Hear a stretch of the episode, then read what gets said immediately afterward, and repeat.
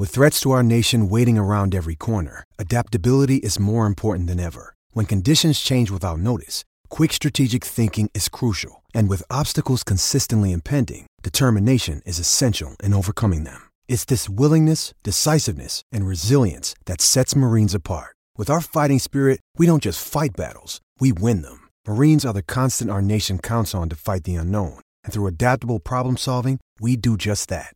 Learn more at marines.com. Don't be picky, just be happy with this.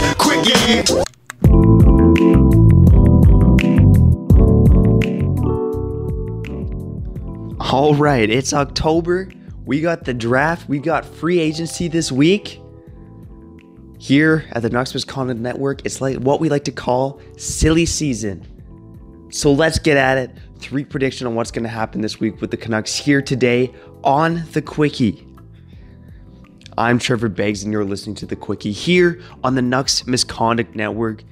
Make sure you go subscribe to the network, okay? If you haven't done so already throughout the Canucks season, you've been missing out. We've we've released probably about 300 episodes in the network, new content coming at you all the time. Go get the network. Nick Bondi, Power of the Towel, drops tomorrow. Who does he got on? Go find out. I don't know. He had Kevin Woodley on last week. Kyle Bowen came back with Sipping on a 40. New episode just came out yesterday. And then you get Silky and Filthy, Puck Talk, and Bullshit with Kyle and myself. Never a bad time. Go make your hockey life just a little bit better. So, silly season was in full force for the Canucks last week, specifically regarding the rumors around Oliver Ekman Larsson. Now, I did an episode on the Quickie on Wednesday, but the rumors really started to intensify over the past two days. Since that episode, we have learned that the only two teams on Ekman Larsson's list are Boston and Vancouver, and that those two teams on the list are unlikely to change.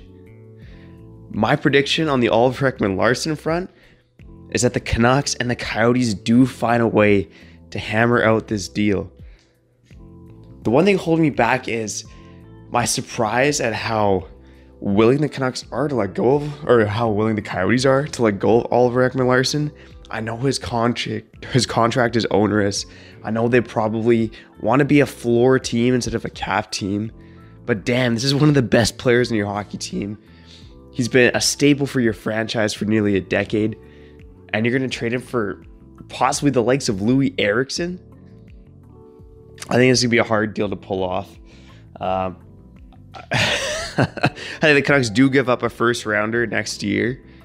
And I think they do lose a defenseman like Juolevi and Eriksson goes the, the, other way because I think he has to be in a deal like this. And the, and the Coyotes don't retain any salary. It's to be a, an interesting week here in Vancouver to see if that actually transpires. But I just get this gut feeling that Jim Benning wants Oliver Ekman Larsson on this hockey team, and he's going to work hard to make it happen. Now, one of the other decisions the Canucks need to make is in goal. Of course, Jacob Markstrom probably wants to stay in Vancouver, but he wants that no move clause. I don't think the Canucks should give it to him, and I think they're pretty fucking hesitant to give it to him.